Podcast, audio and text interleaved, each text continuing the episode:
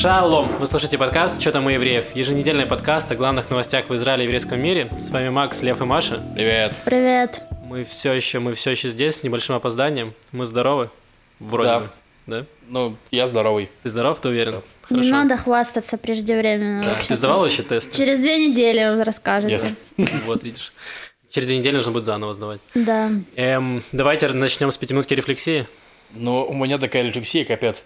Ну, неделя была загруженная. То есть мы сделали там фестиваль на Пуре, мы про него рассказывали, там у нас было много выступлений, но я бы хотел рассказать про последние два дня, когда я для себя эмулировал карантин. То есть как бы я жил, если бы меня поместили в карантин. То есть я сидел дома, у меня в одной руке был косяк, в другой руке был джойстик от PlayStation, и вот так я провел два дня, и я вообще не помню, что происходило эти два дня, если честно. То есть я вот помню, для меня это был просто бесконечный процесс, типа э, FIFA, э, YouTube, э, косяк, все. И вот я потом каким-то образом оказался здесь. Примерно такие дни. Неплохо. Если я попаду в карантин, скорее всего, я потеряю человеческий облик совсем. То есть я, в принципе, не очень похож на человека, но... Вот, чего у тебя, Маша?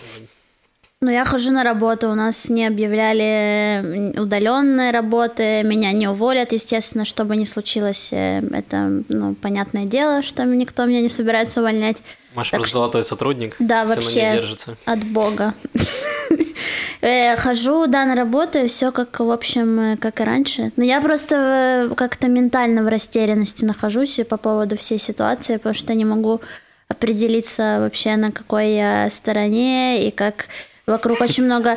В смысле, на стороне, на стороне вируса или на стороне людей? Нет, есть сторона паники какой-то, не какого-то слабоумия такого. Ну, так. Люди, которые... И ты такая, стать ли мне слабоумной, так? Я на стороне слабоумия или нет? У тебя не, ну, которые везде видят угрозу и такие прям очень активные... в этом плане, то есть так. В ненависти к тем, кто, вау, у кого какое-то подозрение на коронавирус, какие они ублюдки, как они могли так поступить, ну, то есть какие-то факты, которые... Не, но есть люди, которые объективно как-то перебоятся, то есть, например, типа, мне знакомый написал, что у него чертовы тупые израильтяне накашляли в подъезде, теперь ему, он не может выйти в подъезд. Есть вот такие люди, которые... Еще и надышали там. Надышали там, да-да-да. Ну, я просто никогда не жила в рамках какой-то эпидемии или бедствия, и то есть я не очень понимаю, как мне лично совладать с этим. Самое время начать. Я имею в виду поиск вот этой позиции, какую я... принимая для себя, ну, то есть, как сейчас, это просто делаю минимальные какие-то вещи, которые, там, не знаю, все, я читаю от Минздравов, там, не знаю, мыть руки. Не облизывать э, поручни, да, не облизывать людей, желательно, к сожалению, приходится тоже. Да, сегодня первый раз я пришел, Маша меня не облизала, это очень обидная история. Да, и, но мне как-то не хочется изолироваться от общества, потому что, ну, от прогулок, там, не знаю, каких-то таких вещей, то есть, я не хочу себя сажать на карантин. Вот. Но зато, зато я посмотрела впервые Тарковского. Должна сказать, что я к нему пыталась подступиться очень давно, потому что мне интересно, ну, это как бы считается легендарный такой режиссер, но я постоянно садилась и думаю, нет, нет, сейчас не время, что-то мне не идет. А вот с карантином и со всей этой историей я прям почувствовала, что хочу посмотреть Тарковского, и вот впервые посмотрела Смотрела. его фильм «Зеркало». Я не знаю, почему мой выбор пал на этот фильм. Там еще статьи такие прикольные, там было написано э, «Как начать знакомиться с Тарковским?» И первый комментарий «А главное, зачем?» Вот, было смешно. Но интересно, мне понравилось. Понравилось? Да. Все, извините, много опять рефлексии. Мне надо с кем-то поговорить, понимаете? Все нормально. Да, понимаем. Помним, групповая терапия, твой конек. Да, да, да. Да, мы помним. Да. Я хотел рассказать про, наверное, про Пуримфест, который мы делали. Давай. Мы его не обсуждали. Было очень странно, потому что было все в подвешенном состоянии, мы не знали, разрешат нам вообще его провести или не проведут. Это был Пуримфест, был девятого марта, получается. Ну да, в сам Пурим. Да, то есть еще не было, еще не было так такового и такой паники, еще не объявляли всем там массовый карантин, ничего до этого не доходило, но потихоньку люди начинали уже нагнетать. Ну да, ну скажем так, через два дня после Пуримфеста, если не ошибаюсь, или через день даже, mm-hmm. был запрет на собираться больше ста человек. Больше ста человек, да. Тогда еще было, по-моему, больше, больше тысячи. Больше пяти тысяч было запрет. Да, да. Вот. И да, мне было интересно посмотреть на людей, то есть многие, многие боялись, не, не пришли, многих отговаривали идти, потому что вот вы заразитесь, умрете, все в таком духе, вот, но пришло, наверное, человек, человек двести. Человек двести с чем-то было, да. Не, ну там из того, что на, на самом деле, как, как коронавирус влияет на мероприятие, я так скажу. Во-первых, мы сделали почтовую рассылку по, по людям, которые э, зарегистрировались, но не пришли. Ну и там было несколько вариантов, почему вы не пришли, псы. Э, и, соответственно, там ну, реально превалирует коронавирус. И связанные с ним там всякие вещи. Типа, мои сос- соседи на карантине, поэтому я не поехала. Потому что это коронавирус, то есть, ну, в таком духе. Ну да. Вот. И потом стендапы, допустим, я ходил на несколько открытых микрофонов. Ну, конечно, повальное снижение людей, которые туда ходят максимально, да. Мы, как Ялла Балаган, отменили все мероприятия следующие на, я думаю, что месяцок проведем без мероприятий. Ну вот подкастики мы в Мэшхаусе пока тоже приостановили. Ну, посмотрим. Какие дела? Да. Что, перейдем к новостям? Ну да, у нас тут закончились, на самом деле, с момента нашего прошлого подкаста прошло много времени, и в Израиле были выборы, да, и теперь уже есть даже результаты выборов, и мы их не обсудили. Шок-контент. Да, да, давайте, давайте я сначала зачитаю результаты. Да. Значит, победила неожиданность, на самом деле небольшая, не то, может быть, даже большая неожиданность, что партия Биби Нитаниягу Ликуд набрала тридцать шесть мандатов, больше всех. Партия Кахоль-Лаван э, во главе с Бени Ганцем набрала тридцать три мандата. Значит, Объединенный список, который арабская партия, набрала пятнадцать мандатов. ШАС, ультрарелигиозная партия, девять. Э, Едута Тура, тоже ультрарелигиозная партия, семь мандатов. Исраэль Бейтейну с нашим любимым Авдором Либерманом, с моим любимым, извините, семь мандатов. Э, и э, левый Вольтрон, Авода Гешер Мерец, семь мандатов. И Ямина, э, самая правая партия, у нас шесть набрала. Угу. Всего сто двадцать, если вы... Да, с, надеюсь, с... ты правильно сложил, да. да. И для обсуждения, для обсуждения этого всего мы пригласили специального гостя, который... Мы построили телемост. Да, телемост, телемост в Батьям. Звучит опасно. Да, и позвали Марка Новикова, ведущего телеграм-канала «Дежурный по Израилю», политолога, для того, чтобы обсудить это все новости. Да. Марк, привет. Всем привет. Расскажи, как тебе результаты выборов, удивился ли ты тому, что произошло? Смотрите, я не удивился, потому что в этот раз...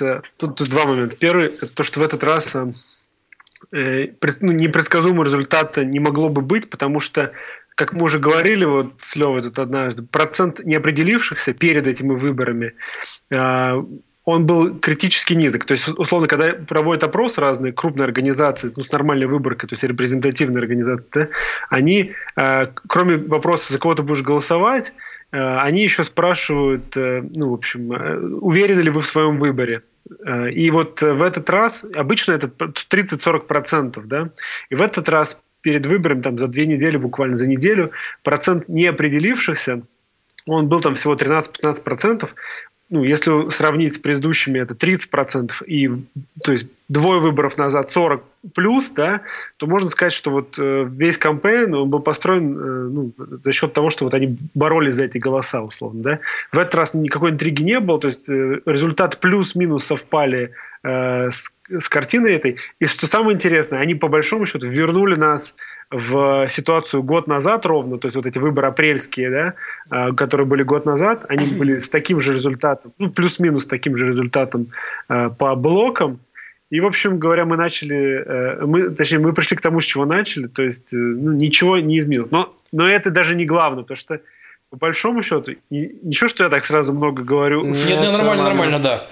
Есть что сказать на это. Просто по скайпу такой как бы интеракции я не вижу ваших лиц, так я буду говорить. Вы меня останавливаете. По большому счету, все это не имеет никакого значения. То есть, то есть вот эта вся интрига, там, первые дни после выборов, которая повисла, как они сейчас будут договариваться, будут ли они договариваться или нет, она сейчас не имеет никакого значения, потому что ситуация в стране ну, близка к чрезвычайной. Вот мы сейчас записываем этот эфир, а, судя по всему, через некоторое время объявят какую-то ограниченную чрезвычайную ситуацию в стране. И в этих условиях фактически следует ожидать, вот с моей точки зрения, да, что э, будет создано некое правительство чрезвычайное. Да? То есть они таки соберутся в какой-то констелляции, между собой сядут и о чем-то договорятся. И, что самое важное, они договорятся, когда будут следующие выборы, то есть на какой срок они это чрезвычайное правительство собирают. Ну, де-факто это означает, что эти выборы, какой бы у них ни был результат, они никакого значения не имеют, и у нас будут еще одни выборы внеочередные, mm-hmm. через неопределенный срок, но я полагаю, что не раньше, чем через полгода, да? Но...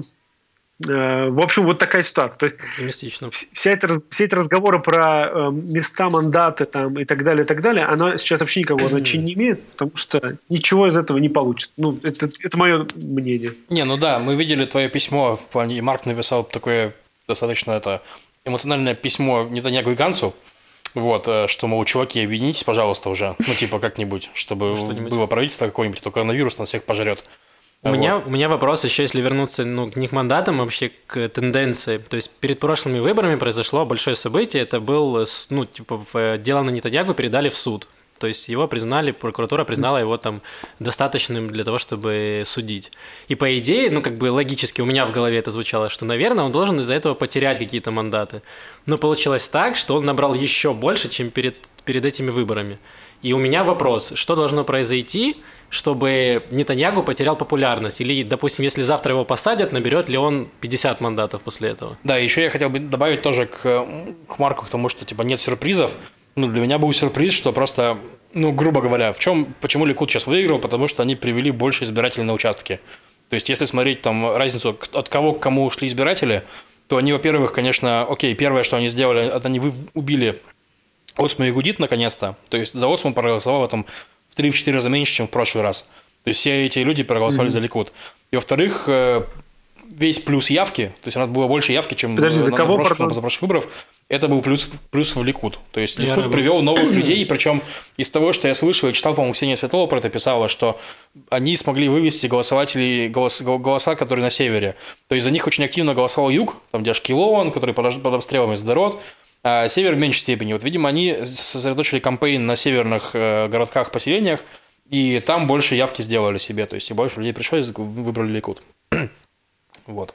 Так ты, ты хорошо, спасибо, что ты ответил. У меня все-таки вопрос, а, я вернусь, да, а то ты уже этот уши ввел куда-то. Нет, я просто это хотел прокомментировать, что типа сюрприз не сюрприз, а просто не показывали плюс два, плюс три мандата Ликуду. Вот, потому что показывали плюс один равенство, да. Вышло плюс три, и вот в этом плане они выиграли. Да, то есть мой вопрос, почему, допустим, судебное дело да. вообще никак не повлияло на результаты? Типа неужели для людей настолько Смотрите, это не важно? Да. То есть у нас вот есть электорат, ядерный электорат Ликуда. Это совершенно определенная э, категория людей. Да? То есть я не буду сейчас ее описывать, чтобы никого не, не, ни в коем случае не обидеть, потому что ну, такая генерализация. Я пишу тупые люди, эти марокканцы. Ладно, извините. Шучу. Нет, как бы Ликуд традиционно работает с совершенно определенным электоратом, без подробностей. Да? И этот электорат, он отличается... Ну, кроме всего прочего, и тем, что э, он всегда консолидируется вокруг своих лидеров в период, когда на этих лидеров э, заводят уголовные дела. Приведу пример. Значит, э, вот этот э, ядерный электорат э, ликудовский, он как бы голосует, ну, он очень похож на ядерный электорат ШАСа, только э, ШАС, электорат ШАС, он, ну, он, во-первых, он прыгает, то и дело, он то голосует за Ликуд, то за ШАС.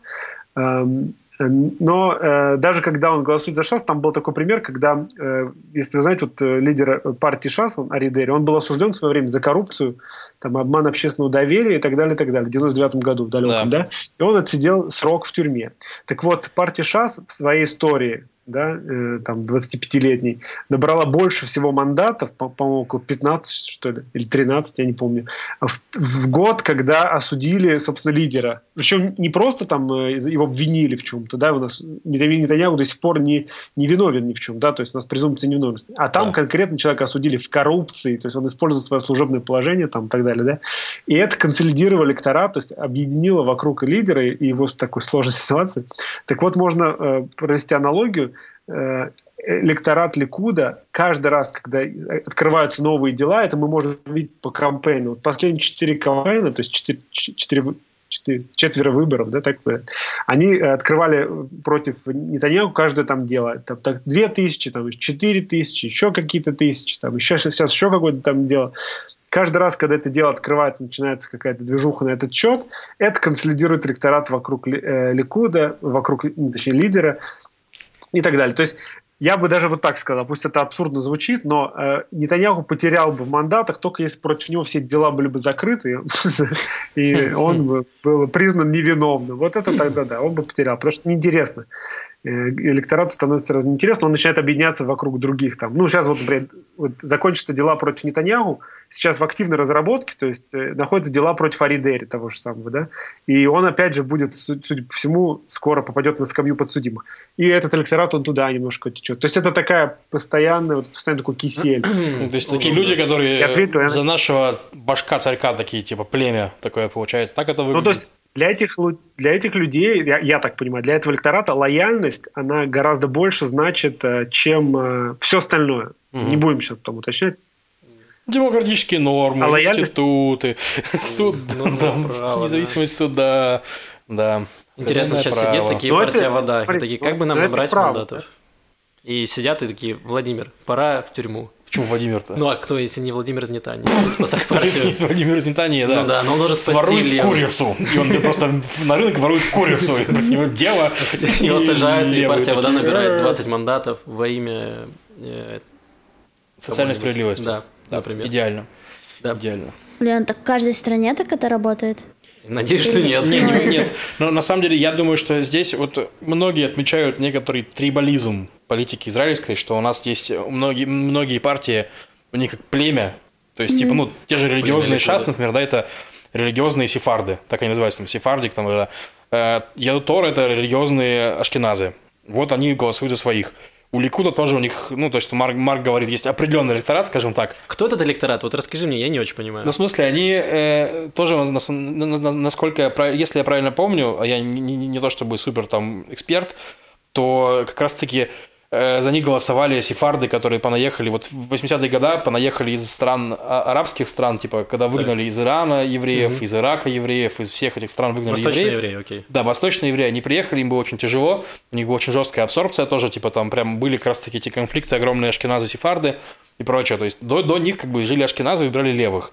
Вот, приехали сефарды, и как раз-таки на волне этого негодования того, что они живут плохо, живут хуже, не, не представлены во власти и прочее, как раз-таки пришел Ликуд ко власти mm-hmm. на них. Вот, то есть все mm-hmm. такие, ну вот, вот эти чуваки. Почему сейчас они не хотят голосовать за левых, ну как бы более, эм, скажем так, социально, за, за социалистов, которые там помогут им, не знаю, там с... Ну так, ну потому что вот Марк говорит, типа, что на, на, на, за, голосуй за своего. Вот, это вот про трибализм, что вот наш человек... Ну, не, не вот, совсем, смотри.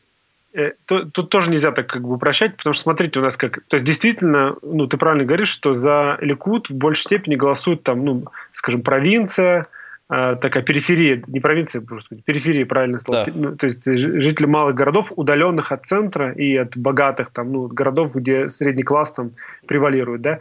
И, и это традиционно, то есть семидесятых годов, когда Ликуд первый раз вышел... Там, ну вот, вышел как бы в, в народ и таким образом собрал эти голоса, и вот традиционно этот электорат периферии за ним закрепился. Но смотрите, кроме прочего, то есть это правда, действительно так, но кроме прочего у Ликуд эта партия традиционно правой повестки, да? То есть представьте себе, что вы периферия, ну вот живете на периферии, вы там, у вас социально незащищ... вы относитесь к социально незащищенному э, классу там, или группе, да, и вам нужно, и вы при этом правых взглядов. Понятное дело, что вы будете голосовать за Ликуд. Если даже вам не очень нравится там Нетаньяху, или вы не согласны там еще с чем-то там и так далее, да, какими-то конкретными, или даже если вам не нравится, что против него дела там заведены, предположим, вы такой псих, да, но вы... Вам все равно нужно голосовать за кого-то, если вы носитель правых взглядов. Правее, чем Ликуд, партии, которые каждый, каждые выборы в новый, по-новому себя называют, новых лидеров себя выбирают, там конкретный кризис. То есть Емина, да, вот эта партия Емина. За них голосовать непонятно, как бы. За кого? За Либерманы. Сегодня Беннет, завтра Шакет. Либерман. Вот, смотрите, за них... Да. Есть Либерман, за которого э, вот это восточное еврейство, то есть ну, вот эти сфарадим, да, то есть сефарды с периферии, они за Либермана ну, не могут голосовать массово, потому что он принципиально другой. Вы так понимаете, нет, во-первых, у них же конфликты как раз таки, они зарубаются с Дери постоянно на тему, что ну, атакуют друг друга, и как раз таки сефарды, да, прям с ними зарубаются. Ну, даже, смотри, даже если... Даже если ты возьмешь нерелигиозных вот, восточных евреев, да, то есть э, э, мизрахим, да, и э, они вот светские, допустим, да, какие-то, они тоже не будут массово пока голосовать за Либермана, потому что он для них э, ну, свой-чужой, да, они с ним говорят на принципиально разном языке, у них в голове, ну, то есть это культурно разные люди, да. Они друг друга не очень понимают. То есть, получается, смотрите, есть Ликуд, есть, э, за который как бы, ну вот, компромиссно голосовать, да, есть Емина, которая каждый раз новая, непонятно вообще, кто там, что там происходит, они чуть, едва ли преодолевают электоральный барьер, да, тремя партиями, там у них была такая объединенная какая-то там партия правых сил там на прошлых выборах, которая вошла в эту коалицию, собрала там два мандата, объединенная партия правых. То есть это абсурд, да? Есть Либерман, который, ну, русский, как бы, да, в кавычках. То есть они вынуждены, даже если они не поддержат, голосовать за Ликуд. То есть если мы уйдем от всех стереотипов даже, да, и постараемся понять их. Ладно, давай, ну окей. Давай еще тему поднимем э, по поводу левых. Ну, того, что сейчас происходит, что вот есть... А, давай расскажем, что коалиция, почему коалиция не может собраться. А, ну да, собственно говоря, я хотел кратко про это поговорить для людей, которые, ну, в принципе, для наших зрителей, то есть у нас, для Маши... Ну, для наших зрителей вот, Маши. Ну, то есть у нас получилось по итогу выборов, что правая, праворелигиозная коалиция набрала пятьдесят восемь мандатов, а получается, все остальные набрали шестьдесят два мандата. Казалось бы, левые победили. На самом деле нет. Потому что если праворелигиозный, это именно блок, который готов хоть сейчас собрать правительство, и такие, все, отлично, ты будешь министром этого, ты будешь министром этого, погнали в светлое будущее убивать арабов. Ну, ладно, не так это, я шучу. Вот. А то у левых нет такого единства совершенно. То есть они все, они как бы... Единственное, с чем они согласны, с тем, что нужно убрать Нитаниягу. Вот. То есть, а по сути, там есть Кахоль-Лаван, это такой левоцентристский, там, еврейский блок, можно, можно сказать, да? Есть очень крупный арабский список, которые по размеру, как как раз таки, как ортодоксы наши, ну, эти верующие. И есть левые, которые, в принципе, готовы и с Либерманом, ой, и с левые, которые готовы и с Кахоль-Лаван, и с арабами вместе. И с арабами уже не готовы, как выяснилось. Левые, ну да, сейчас про это поговорим тоже. И есть эн дэ и, это русские Либерманы, которые, ну, русские в кавычках, да. Вот, и суть в том, что Либерман не особо готов с арабами, Кахоль-Лаван тоже не готов со всеми арабами. И Авдор тоже, как выяснилось, там, тоже, есть, предатели. там есть предатели, которые мы сейчас про это поговорим. И то есть в итоге в левом блоке нет единства. То есть они не могут сейчас собраться такие, все, назначаем правительство, потому что они друг с другом не все дружат. Вот. И что сейчас, я правильно понимаю, Марк, что Кахоль-Лаван сейчас пытается, пытает, пытался, да, продавить такую историю, что давайте сначала покончим с Биби. То есть соберем какое-то правительство, какое- какое-то кривое правительство, которое будет еле-еле работать, но пнем Биби, потом э, Биби пойдет в суд, и мы разберемся, что будет дальше. Вот, это они пытались сделать своим правительством меньшинства. Но, как я понимаю, что коронавирус и Орли Леви, которые, ну, и, и другие предатели в левом лагере, вот, они как бы это крест поставили над этим. Орли Леви – это из партии Гэшер, которая примкнула к воде. Да, то есть, грубо говоря, в чем история? То есть, э, что, что хотят сделать, что хочет сделать Кахоль-Лаван? То есть, у них есть проблема, что избиратель, он не особо примет их союз с арабами пока что. То есть, ну, потому что, типа, арабы, у арабов есть партия, допустим, Балад, которые не признают Израиль, в принципе. Они считают, что нужно там все переделать, там, вернуть, вернуть беглых палестинцев и прочее. То есть, это, это Балад.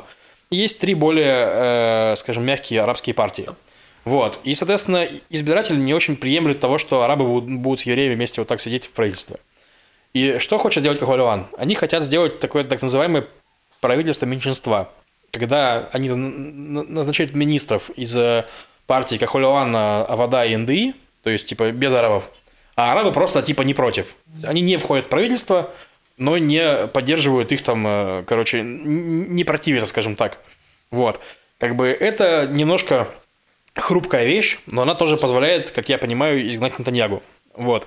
И вот в чем сейчас интрига? В том, что в Кахоль-Лаван есть два депутата, Марк, наверное, знает, как их зовут, которые очень сильно против этого плана. То есть они считают себя правыми, mm-hmm. и они, капец, не готовы к тому, что вот опираться на, на арабов в этом плане. И также в партии Авада Гешер, это самые левые. Орли Леви, это представительная партия, партия Гешер, которая, которая была... вышла из партии эн дэ и, то есть она была раньше партия Либермана. Она внезапно переобулась, сказала, что арабов ни, никак не приемлет, и даже Ганца не готова рекомендовать на собирателя правительства. Вот. То есть вот такая вот история с этим самым. Вот, а теперь, Марк, скажи, где, где я налажал всей этой истории. Смотри, в общем, чтобы не морочить людям голову, так. Я скажу так. То есть, есть две крупные партии, да, вот Кахоль-Лаван и Ликуд. Ни у той партии, ни у другой нет искреннего желания создавать правительство национального единства. То есть, это самый важный момент, да? Просто национальное единство, тогда Ликуд и Кахоль-Лаван вместе. Ну, такое ощущение, что там ни у кого нет желания создавать правительство. Не, у них есть желание, но вот... Смотри, не, ну подожди, желание у Кахоль-Лаван есть, если под, под, под Бени Ганцем, а у Ликуда под, под Нитаниягу, то есть... Не, ну смотри, это уже начинается как бы... Фактически, ни та, ни другая партия не готова была пойти ни на сантиметр, ну, да, сдвинуться со своих позиций. Более того, это, вся эта кампания прошла под, под лозунгом никакого правительства национального единства с Ликудом слэш с Кахоль-Лаван не может быть. Ну, понимаешь, они, они обе партии так и заявляли в своих кампейнах, что типа все, эта идея закончилась, ничего не вышло. Это вот они из этого исходились. И Либерман тоже говорил, что нет, правительство национального единства не, не получится. Почему? Потому что в прошлый раз оно не получилось, позапрошлый раз оно не получилось. Как, что, ну, как бы, что им мешало сделать это все эти три раза, там, да? Угу. Никакой конъюнктуры не изменилось. Они просто ждут, одни ждали, значит, Биби ждал, чтобы у него был шестьдесят один мандат там своим правым блоком, да, и он поэтому запрягал лошадей в который раз. Кахоль-Лаван ждали, чтобы у них какой-то был принципиальный перевес, чтобы они могли диктовать. А, значит, если вы помните, в прошлый раз Кахоль-Лаван набрали больше по, ну, по количеству мандатов, да, чем Ликуд, да, но это не помогло ничему, да, то есть ничему не ну да, такой же соответственно, можно, можно резюмировать, ни, ни та, ни другая партия не хотят, не хотели правительство национального единства. Теперь а, то, что они заявляют сейчас в прессе о том, что они всегда хотят, давайте садиться разговаривать, это все булшит, как бы нет этому ни, никакой цены у этого. Это mm-hmm. просто пыль в глаза. При, при этом, э, то есть, и поэтому как бы рассматривать там блоки, сколько там у кого мандатов, как бы это все ерунда. Почему? Потому что это все никакого значения не имеет, потому что две партии вместе, если Кахоль-Лаван и Ликуд, они уже могут создать очень стабильное правительство национального единства. шестьдесят девять мандатов у них на двоих сейчас есть. Никого не нужно добавлять в, этот кон- конститу- в эту архитектуру. Да, но... Договориться между собой никто вам не нужен. То есть, то есть я, я к тому, что если бы у них было желание, они вообще никакие коалиции не строили и так далее. Сам факт, что этот строит коалицию пятьдесят пять, потом он ее переименовывает, там не знаю, сколько сейчас она у него, пятьдесят восемь, да? Ну, этот да. строит коалицию, там сколько-то у него там еще. И это все не имеет никакого значения. Потому что ни один блок сам по себе не может построить правительство, а вместе они не хотят сидеть. Не, Теперь... ну, Марк, ну подожди, ну что здесь не хотят? Во-первых, проблема в Нитаниягу уже. То есть Кахоль-Лаван готов без Нитаниягу. Правые не готовы, не, ну, не это готовы. Же, ну, смотри, а, а, а Ликуд и вообще все правые партии, судя по всему, не хотят без Нитаниягу. Ты понимаешь, что это как бы две лошади встретились вот, вот в этом, как это, в средневековье, вот узкие улицы, они не могут развернуться телегами. Вот и вся история. Как бы Биби Нитаниягу на своем месте по объективным причинам, он не то чтобы там узурпировал власть, Ликуд выбрал его в сто пятый раз на праймерис, у них четыре да. праймерис было за последние лет. Ликуд выбрал на, на праймерис. Избиратели Ликуда выбрали э, Ликуд с Нитаниягу, значит, как самую крупную партию. Да. Биби говорит, а какого хрена я должен уходить? Меня закон не, не заставляет. Моральных принципов у меня нет никаких. Я не обязан никому. Это правда. То есть у него есть своя логика в этом, да? При этом Бени Ганц говорит, а я не хочу с тобой сидеть в правительстве. Ну окей, не сиди. Он говорит, что садимся, но ты второй будешь. То есть пока твои суды идут, ты будешь вторым. То есть давай так на два года я, потом я. Потом ты. Насколько я знаю, они, они до этого даже не начали. То, то есть диалог до, до такой глубины у них в итоге не открылся. Они не обсуждали, кто там будет первый, второй в ротации вообще. А. То есть не, не было до, до этого уровня, до, до этого так далеко они не зашли в своем. Там был момент два дня, когда Либерман сказал, я сейчас присоединюсь к, к левым с арабами. Пугнул, он пугнул таким да, образом. Было, и они таки сели, да, они сели за стол переговоров два дня. Была какая-то история, что они обсуждали ротацию. Но это все вот прям, это было очень прям мимолетно, как такая паутина в лесу пролетела, все как бы ничего нет. То есть, и, и почему? Потому что, как ты говорил уже, несмотря на то, что там э, за этим, за Бенни Ганцем стоят э, множество партий, самое принципиальное во всей этой истории, что и, и то, про что почему-то не говорят как бы сейчас в СМИ, это то, что партии, которые условно, потому что они пока еще не поддерживают Бени Ганца, то есть условно поддерживают Бени Ганца, это партии не только сионистские. Это тот принципиальный вопрос. Вот есть водораздел в израильском э, обществе, в консенсусе израильского общества. Ты можешь сидеть хоть с чертом лысым, главное, чтобы он был сионистом. Да? То есть вот этот водораздел в Кнессете, он проходит по линии сионистских партий. Вот по, поскольку партия считается сионистской, и это ну, набор характеристик, не будем вдаваться, да, с ней можно разговаривать, она рукопожатная. Если партия не сионистская, в общественном сознании, то есть в общественном консенсусе, диалог с ней считается нелегитимным. Мы можем спорить, хорошо это или плохо, так или... Это, к сожалению, на мой взгляд, к сожалению, сейчас это так. по вине ли это этих несионистских партий? Да, в том числе большая часть вины заключается в том, как они себя ведут, какие тезисы они продвигают, что они постят в своем Фейсбуке, да, если недавние истории говорить, и так далее, и так далее, и так далее. Они сами себя запирают в этом гетто, и они поэтому ну, не могут никак стать конструктивной, то есть такой частью вот этого вот условного левого, центристского или левого правительства. Это, это важно. Но последний тезис я затыкаю. Если вот я говорил в самом начале, какой тебя, там, что тебя удивило на этих выборах, я тебе скажу, что меня удивило на этих выборах. Меня удивило изменение, кардинальное изменение дискурса арабских партий в кампании и, в, и после выборов. Они стали, они вошли в израильскую политику, они да. вошли всерьез и надолго. Их кампейн был, я видел в Рамат-Авиве, там, ну, в Северном Тель-Авиве, то есть на левых израильтян направлен. У них есть из этих пятнадцати мандатов, которые у них сейчас, как минимум три мандата, то есть девяносто тысяч голосов еврейских.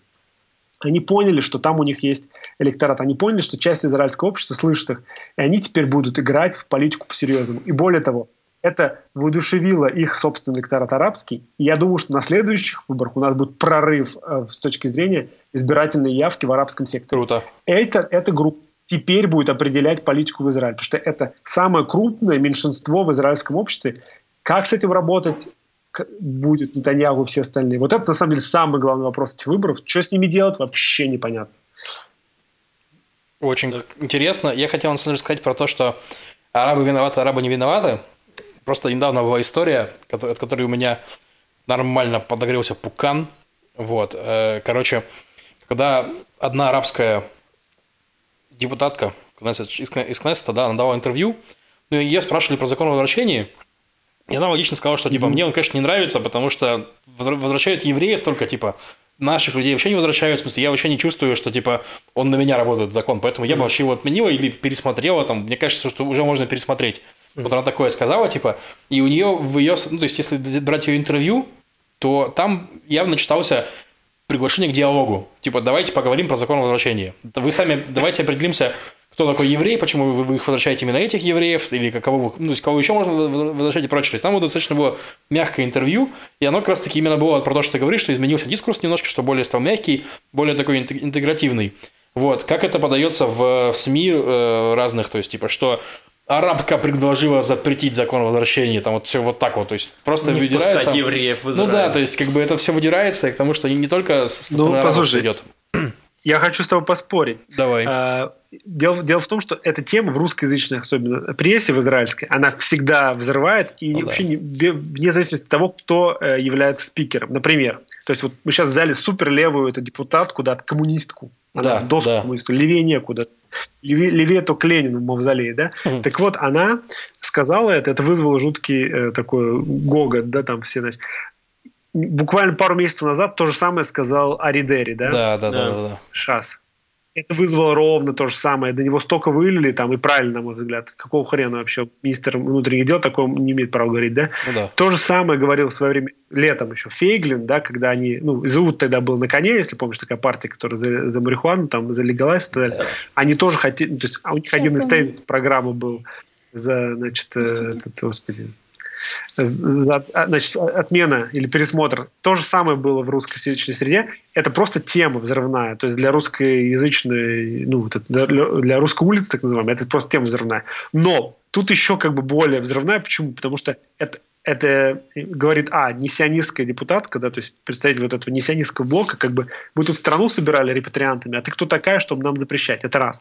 И два, она затронула тему, которая на самом деле в араб, на арабской улице э, ну, доминирует. Я не знаю, общался ли ты когда-нибудь с израильскими арабами, ну, которые такие вовлечены в политический процесс, или у, у них активная общественная по- позиция. Так вот, я вот несколько раз общался там по работе, там по-разному. И так или иначе у меня в какой-то момент заходил диалог о том, что ее родственники живут, э, какие-то там родственники живут без паспортов там, на западном берегу, да, там, ну, на территориях. А я, значит, со всей своей семьей там... полуевреи, да, условно говоря, могу жить в Израиле, и какого хрена я вообще сюда приехал. Это, то есть, эта тема, она действительно обсуждаема внутри их улицы. Конечно. То есть она, возможно, это сказала не для нас с вами, а для, ну, по тех своей толпе, которая это обсуждает. Типа, какого хрена они, эти русские, они говорят, да, вообще никакие не евреи, не израильтяне, там, не имеющие к нам никакого отношения к этому месту, приезжают и начинают тут жить, а нам здесь, типа, жить нельзя. То есть у них такой, как бы, есть. Ну, это Нет, ну, на самом деле, конечно. Очень логично, если честно, потому что они же тоже израильтяне, причем, ну, как бы, которые тут же очень, очень давно здесь живут, имеют паспорта и все такое, типа, и, получается, имеют несколько меньше возможностей, чем другие израильтяне, типа, ну, вот это поня- понятно, почему их это беспокоит. Как бы это нормально, мне кажется. И как раз-таки я вижу в этом всем большую перспективу, потому что, ну, нельзя брать двадцать процентов общества, которые у нас не, сион... не сионистские арабы, допустим, да, причем они любят Израиль, также хотят там жить, как я... Большинство, большинство, большинство да. арабов, они не то чтобы желают, чтобы здесь было как в Палестине, то есть, ну, типа, нет, они хотят, чтобы Израиль просто чуть больше о них заботился тоже. Вот, и их более активное вовлечение в политику, это, совершенно, я вижу в этом перспективу.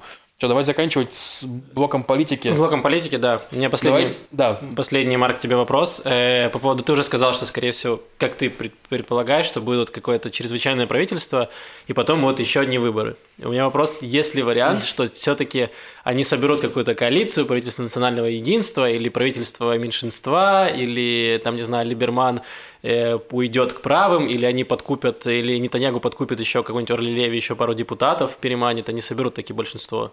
Что ты думаешь? Или будут все-таки выборы без шансов? Я, я вижу два варианта развития событий. И это либо ну, просто выборы следующие, либо правительство, чрезвычайное правительство. Вот так, это термин, который они вводят сейчас, такого еще не было. Как бы. Ну, там нет, точнее говоря. Был, был подожди, было, раз, когда было... интифада была мощная, они так собрались тоже да. в такое правительство. Да-да-да. В общем, вот я, я вижу два варианта. Либо выборы четвертый просто не договорились и пошли на выборы, да, что, ну, на мой взгляд, менее вероятно. И второй вариант, вот, чрезвычайное правительство в какой-то форме. В какой-то форме с определенным сроком ну вот годности условно. То есть они договорятся, что через там, полгода, семь месяцев, восемь-девять, не знаю, сколько нужно для того, чтобы коронавирус закончился, да, и они договорятся, что да, вот мы делаем это правительство, и потом новые выборы, и тогда типа... Или, может быть, тогда передоговариваемся. Я не знаю, какая там будет ну, система сама, но я думаю, что, скорее всего, новые выборы. Вот я думаю, что мы идем в эту сторону. И, и, и тут интересно обсуждать, каково будет это чрезвычайное правительство. То есть Нетаньяху, он как бы бесцеремонно, без вопросов говорит, что я, типа, буду ну, типа, премьером, а вы все ко мне приходите и так далее. Будет, ну, понятно, да, что он таким образом убьет за семь месяцев полностью вообще все, что наработал Кахоль-Лаван и так далее. А Ганс говорит, да-да-да, конечно, мы будем разговаривать, про ротацию будем говорить, там, сколько-то месяцев ты, сколько-то я. Ну, то есть они уже начинают... И вот тут, мне кажется, очень важно. То есть эта ситуация вся, она заставила их говорить о том, о чем они еще вчера вообще даже не собирались говорить. Как я вот говорил, то есть вообще само правительство национального единства, оно не обсуждалось вообще никак. Mm-hmm. То есть это только риторически было.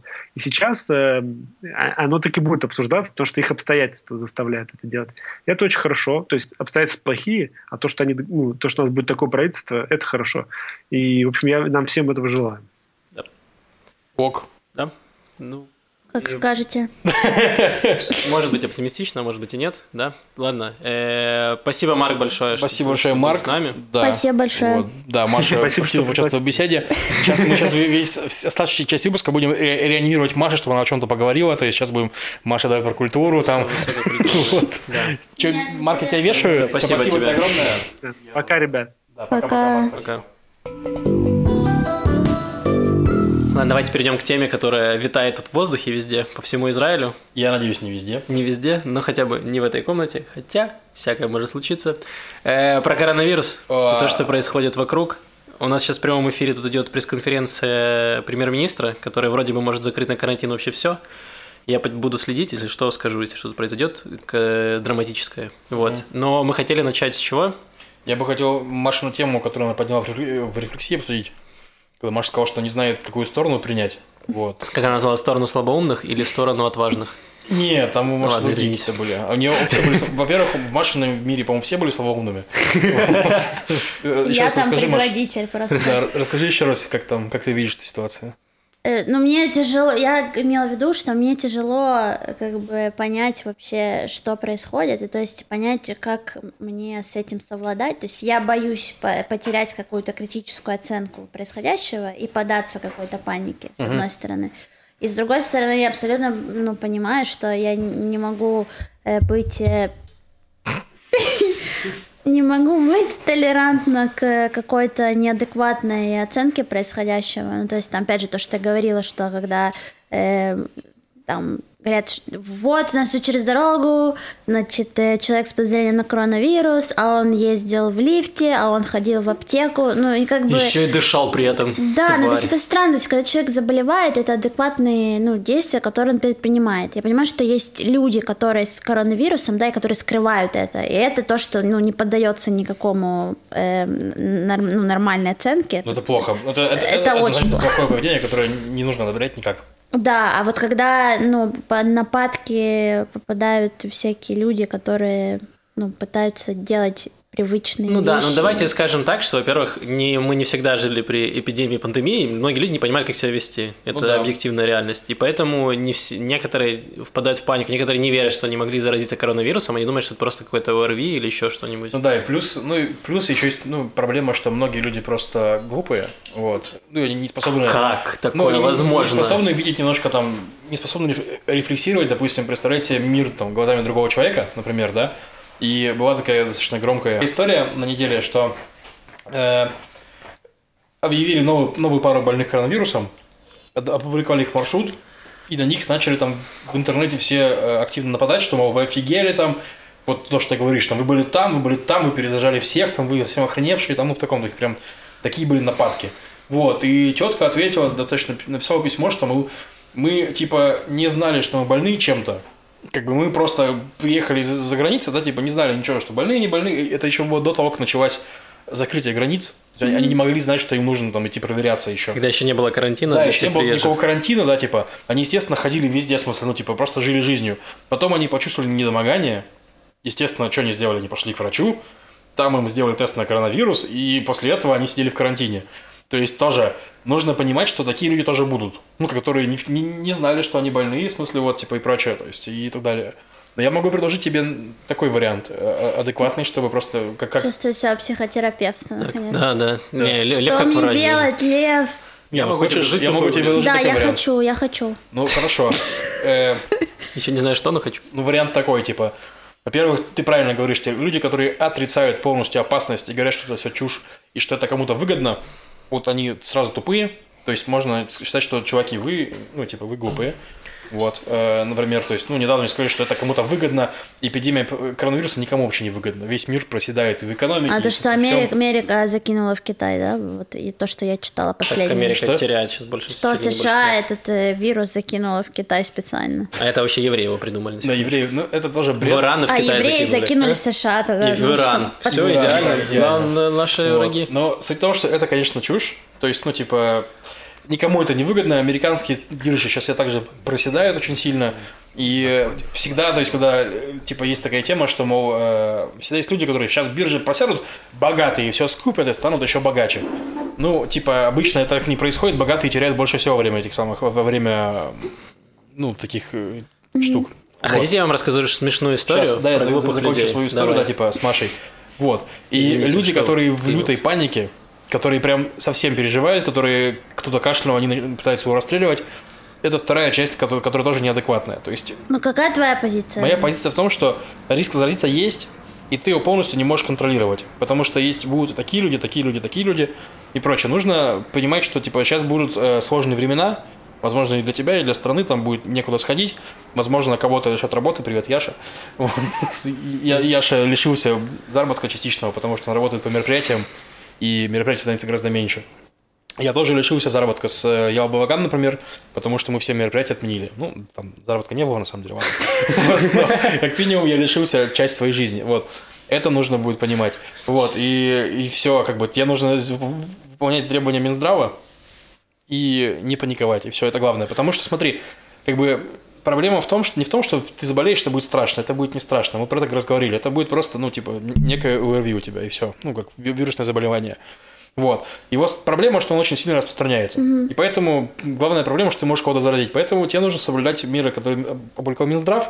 Это мыть руки. Это если у тебя появляются респираторные синдромы, типа там кашель, насморк, всякие такие вещи, то садишься домой, ждешь, пока они не закончатся, и после этого два дня еще ждешь, и потом выходишь. Всякие такие вещи. Вот их нужно соблюдать. И все. И от того, что кто-то кашляет, там не нужно паниковать, не нужно их убивать там, и прочее. Это... А если кашляет азиат? Что? Ну ничего, в смысле, сейчас всех, во-первых, граница закрыта, как бы все азиаты уже заехали. Давай так, это уже наши азиаты. Все мы азиаты, можно же выдать туда дзуты, типа интегрировать их в общество. Я была в Тифтаме, в своем любимом русском магазине, мой субботний поход. Там люди скупают все, то есть там огромная очередь, и это просто люди с чемоданами, с сумками. Они скупают всю еду, эти пачки макаронов, десять... Кстати, объясните мне, почему люди все скупают туалетную бумагу? Это же, ну, коронавирус, это не, не дизентерия. Типа, зачем они скупают туалетную бумагу? Объясните мне, я не понимаю. Видимо, никто не понимает. Посидев дома два дня с косяком, я понял, что я очень много ем. Я говорю, ты ешь, ты что делаешь? Испорожняешься. Да, испорожняешься. Вот. Приятнее испражняться в туалетную бумагу, а не в рот. Ладно. Короче... А не пробовал в туалет? Новые... Не знаю, может, это входит в какие-то дефицитные продукты. Не знаю, люди гуглят, что вообще там было в дефиците, и начинается там... Ну и да, там туна, тунец и туалетная бумага. Скупаем весь тунец.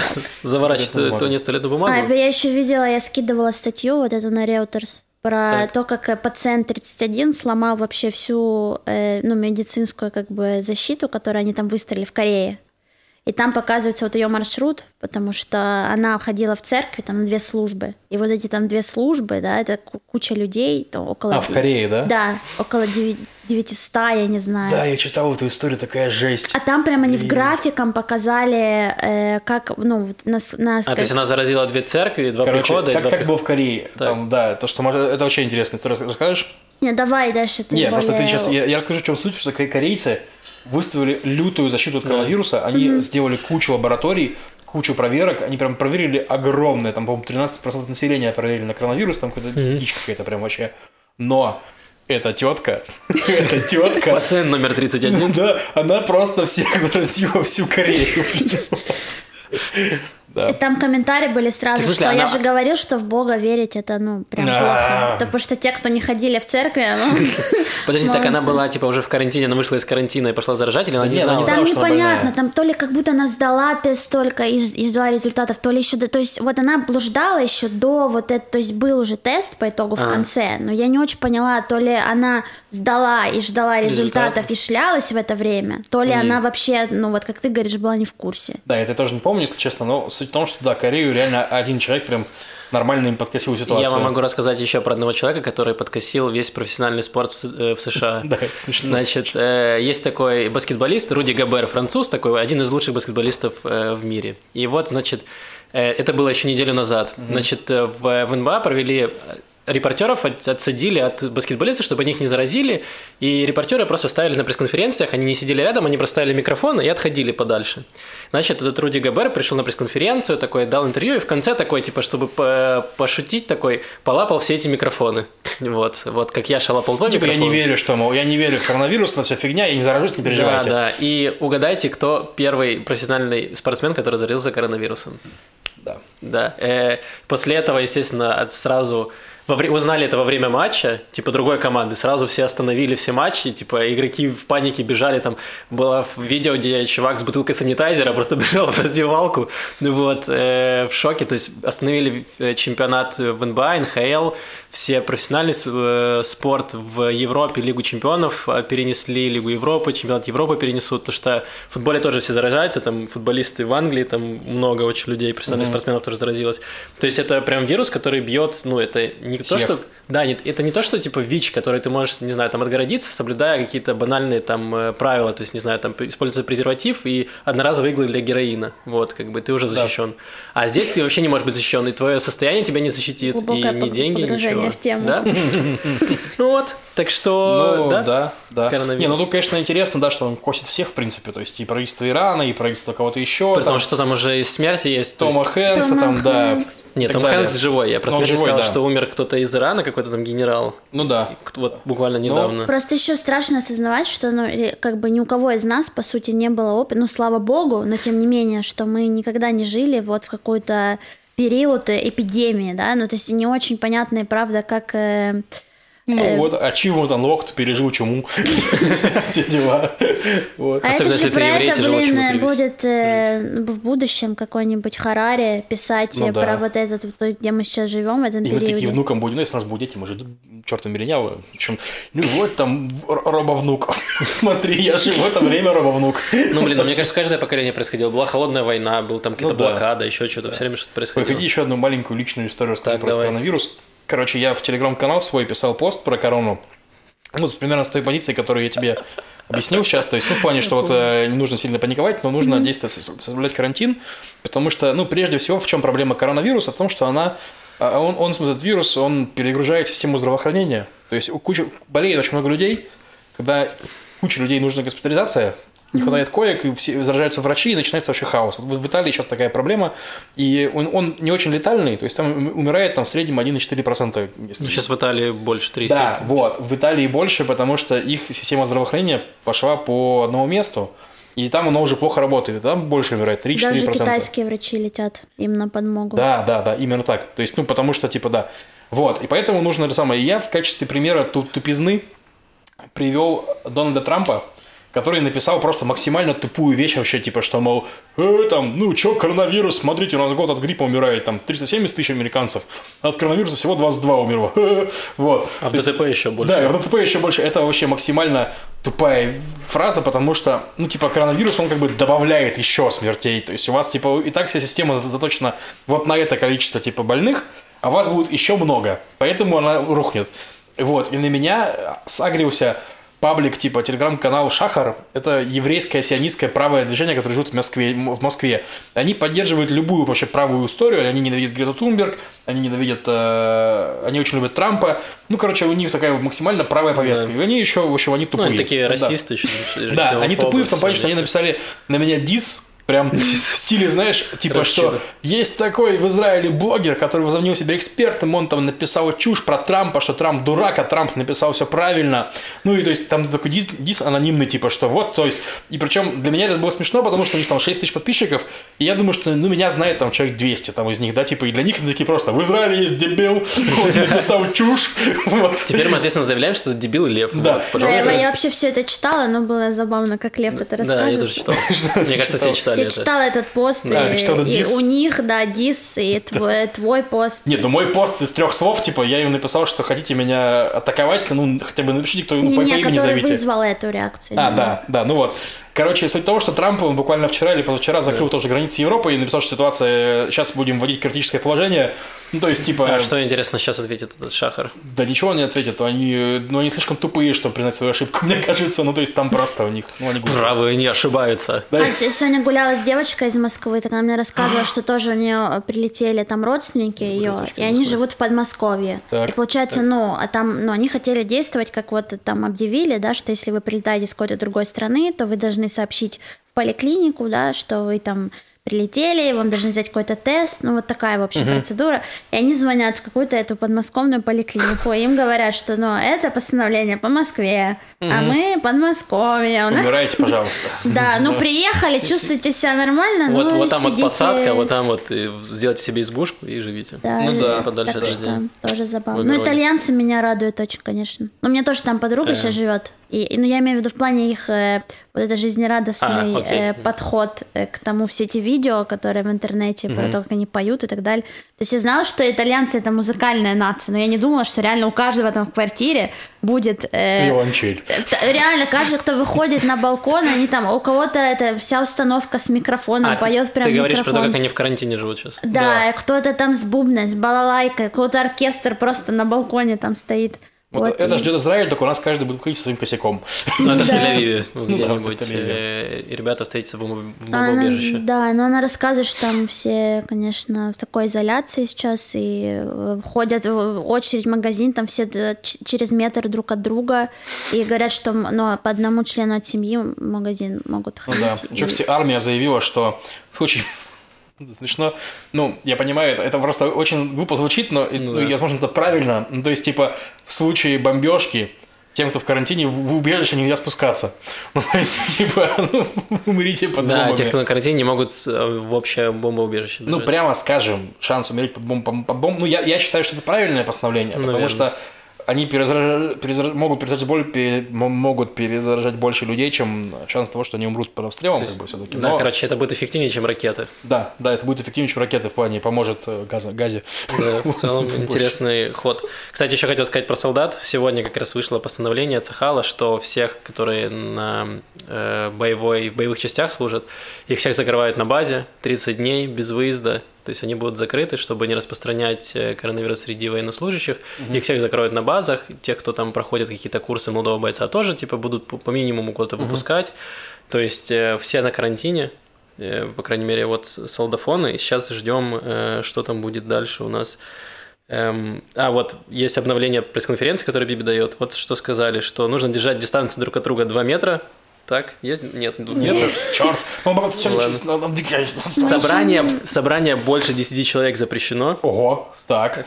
Нам предлагают еще мыть руки, как вариант. Ну, вот. Развлекательные центры и места закрываются, то есть имеется в виду какие-то кинотеатры, торговые угу. центры. С завтрашнего дня все это начинается. Ура. Эм, Блин, так да. нас туда тоже должны отправить в компанию. Ну, у нас там По... ну, больше десяти, я... ну, меньше ста, но больше десяти точно. Нас да, это не собрание, вы там работаете, короче, не знаю. Да, сейчас, ну, нет еще точных подробностей, еще будет, э, в процессе все будет Блин, уточняться. Блин, ну мы даже в Йом-Кипур работаем, камон, никто меня не отправит на удаленку. Блин, ну, на самом деле, нет. вот я реально, как бы это, было, уже было постановление, что, типа, кто может работать удаленно, да. работать удаленно. Я могу работать удаленно, но я так не хочу этого, потому что я реально потеряю человеческий облик там, в, этом, в, этом, в этом царстве косяков полутровой мыши, как бы. И... А я просто не настолько люблю свою работу, чтобы каждое утро настолько себя мотивировать дома находясь, чтобы работать из дома. То есть, когда так хотя бы, когда я в офисе, я туда прихожу, какое-то действие. Но если скажут, то да. Я э, буду, я поддерживаю Минздрав во всех его Нас решениях. Нас еще, еще до вот этих событий сказали, что вот в понедельник будем работать из дома, тестовый, потому что они не очень понимают, как все будет работать, mm-hmm. потому что мы работаем типа как на удаленке, я подключаюсь с домашнего компа, я подключаюсь к, там, к серверу, и получается, что все очень медленно. Они ну, хотят да. протестировать как. Сейчас, видимо, уже тестировать не нужно, потому что нас всех отправят работать по домам. Нам уже сказали, что кто хочет работать дома, может работать дома.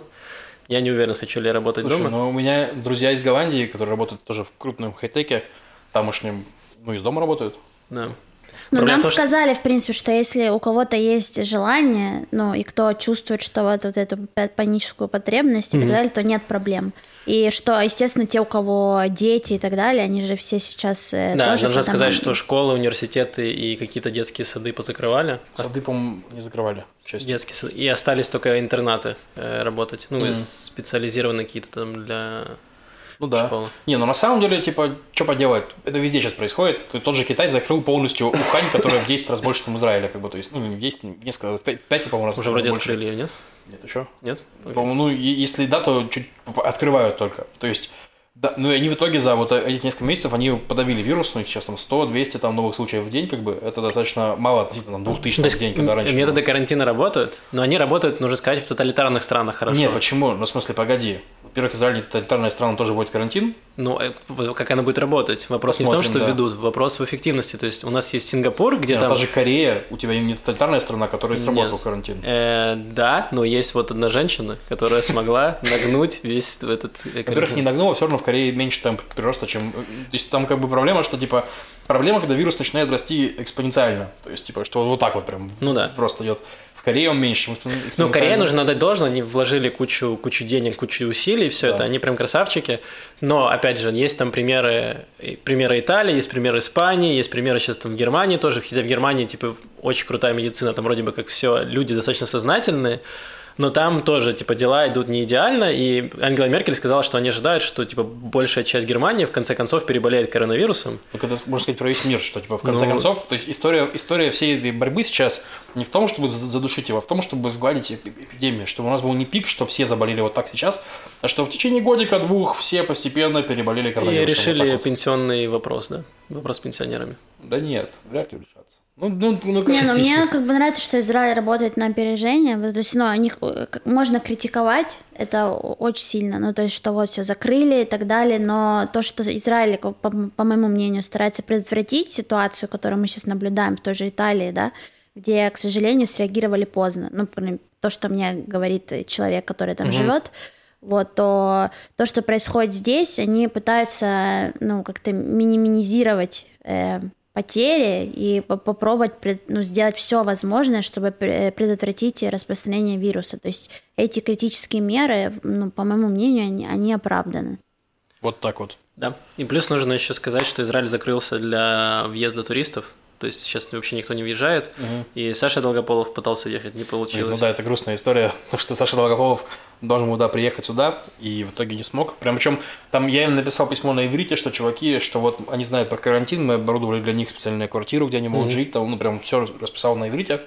Вот, но... Их не то, что не выпустили, их не выпустили из Киева. Из Киева им там сказали, чуваки, вас депортируют при прилете, поэтому лучше даже не пытайтесь, так что лучше просто не садитесь на самолет. И в итоге в тот самолет сели только израильтяне. И все, граждане кто... Израиля. Да. да, все граждане. Все граждане не сели просто, все. Да. И теперь Саша вернулся в Россию. Так что удачи ему большой и надеемся, что нет там уголовного дела. Да, лучи, лучи поддержки Саши. Конечно, прям ему не повезло. Это правда. Давайте перейдем к следующим темам. Закончим уже с коронавирусом, пока он не закончил с нами. Да. Вот. Мы мойте руки, держитесь друг от друга подальше. И этот, маски не помогают, насколько я знаю, да? Маски. Если у вас, если вы в карантине, если есть подозрение, что вы больны коронавирусом, наденьте, пожалуйста, маску. Если а лучше противогаз. Ничем не болеете, пока что. И останьтесь дома. Если вы ничем не болеете, то маска вас не защитит от коронавируса, потому что капельки меньше, чем по маске. То есть, получается, те, кто носит маски, они могут быть заражены. Вот не, они просто от незнания. Скорее всего, да.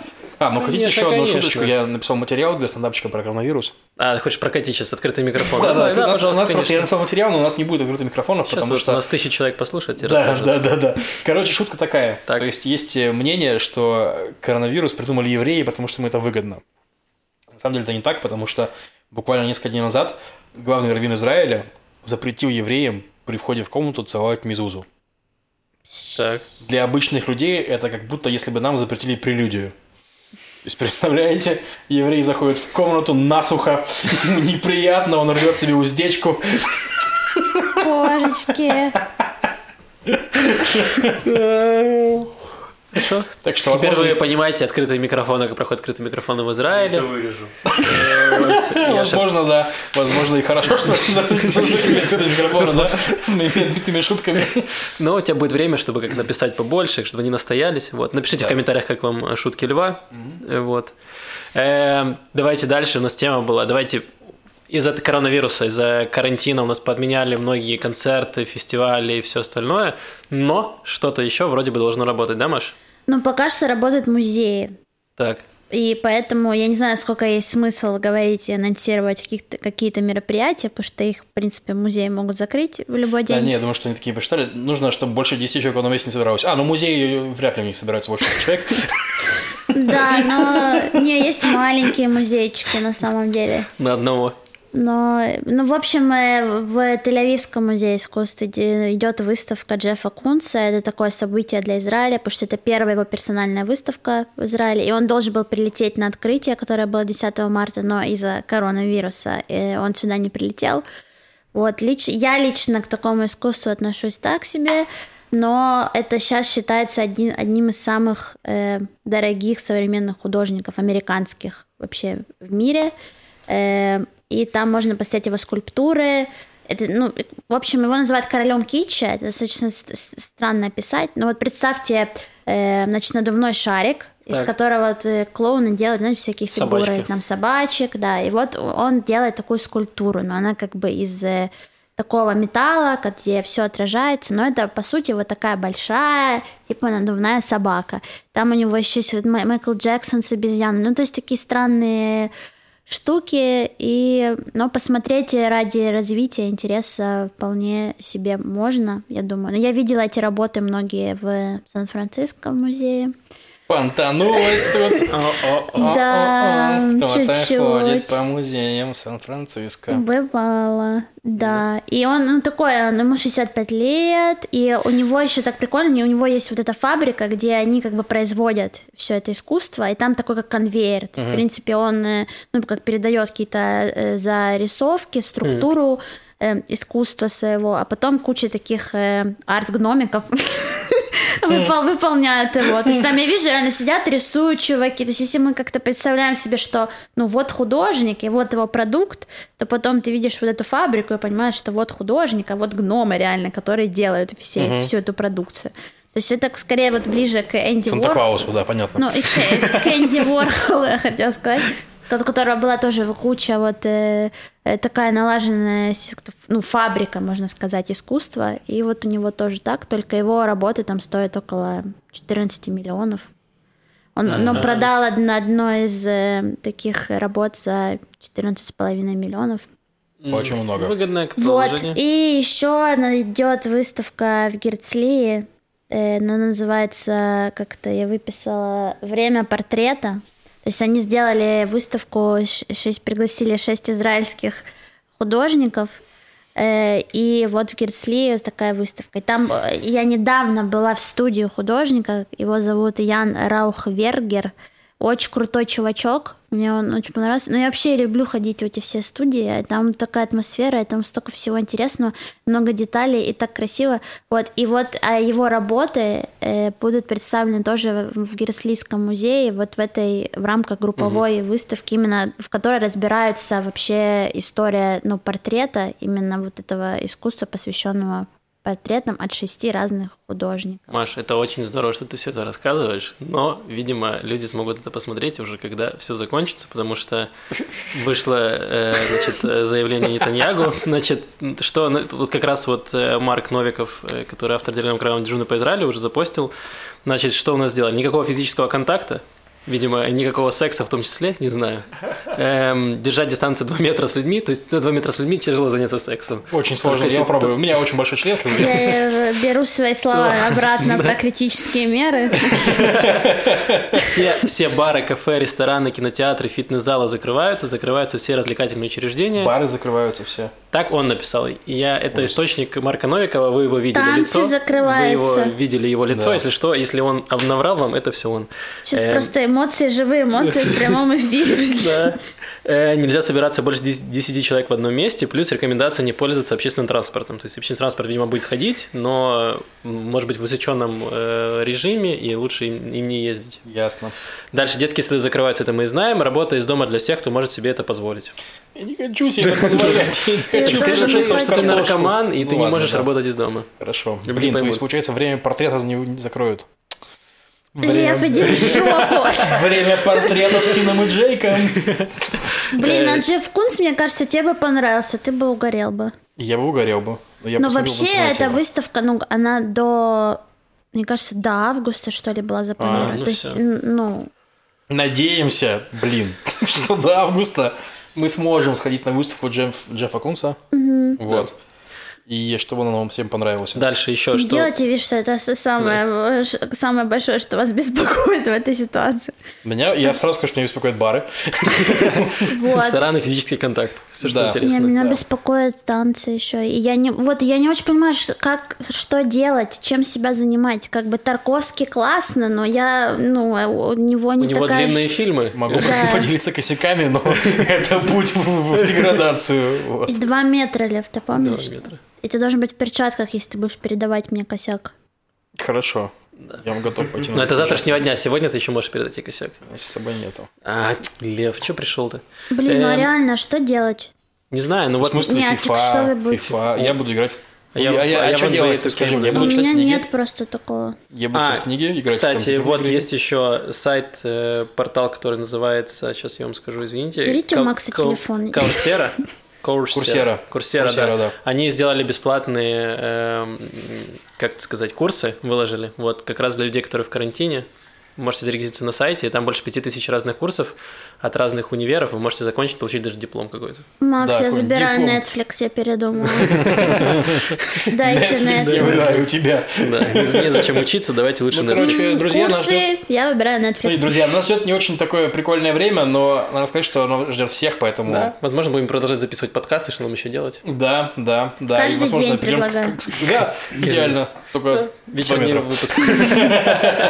Раз в два дня. Я же раз в два дня, почему? А, один Мне день нужно монтаж. монтировать. Да, один день я же монтирую, один день мы говорим, да. Ну, идеально. Нет, на самом деле, чтобы вы понимали, у меня... Как у меня шла неделя раньше?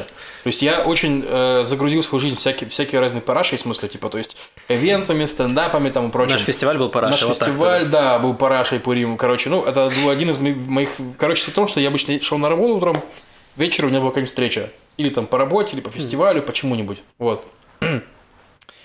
И теперь у меня вся неделя свободна по вечерам. Mm. У меня вообще ничего там нету. То есть я, видимо, завтра или послезавтра постараюсь навестить нашего друга Киру, который в карантине. Ну, просто чтобы он видел живого человека и вспомнил, что мы существуем. Ну, в смысле, не забыл, что mm. тоже. И я хочу посмотреть, как он выглядит. Вот. То есть и так далее. Но у меня нет планов на вечера, и я просто боюсь этого одиночества. Потому что я же его, от, от него бежал, в смысле, занимаюсь все вечера этим всем. А теперь мне придется снова, короче... У меня то же самое. Я или Мэшхаус делала, или танцевала, так, или так. Стендапы. Это основные, либо выставки. Угу. У меня отобрали все. Все, Маш, вот так да. вот, все отобрано. И... Че, вообще, давай закажу второй джойстик. Приезжай в гости в колонн. А у тебя нет даже второго джойстика? Да, пока нет. Ну, я тупой, я, я просто был... Все понятно, все да. понятно. Одиночество, север. Да. Э, так, еще, ладно, что еще пишут? Так, все, все, Макс, все, все, все. Давай, все, хватит. Нет, там хорошие новости, хорошие новости. А что-то хорошее осталось? Хорошее, да. Биби сказал, что проблем с едой никаких не будет, можете не париться. С бензином хорошо. Тоже все будет хорошо, и банки будут работать. То есть деньги потратить вы сумеете. Блин, подождите, а могли, а могли из-за этого прекратить поставку продуктов из России, например? Потому что я не вижу, ну, ни ряженки, ни глазированных сырков на полках вообще, которые были из, из Литвы Вряд и из России. Скажем так, не да. было ничего, так про, про это да. ничего не говорили, в смысле... В России пока что производство тоже пока что не сокращалось. Короче, не должно было таких проблем быть. Там были проблемы только с израильским, с израильским портом было, что они принимали грузы, там как-то была проблема, что они задерживали их. Короче, mm-hmm. ну, возможно, есть проблемы с границей, с пересечением. Задержали сырки, Макс. Эм, это ужасно. Я думаю, тебе нужно подать жалобу, э, Биби. Дорогой Биби. Где мои сырки? Так, ладно, давайте заканчивать это балаган. Мы закончим последней рубрикой про музыку, потому что мы с Машей... Я не хочу заканчивать. Отлично, тогда мы еще пообщаемся. Мне нужно с кем-то поговорить.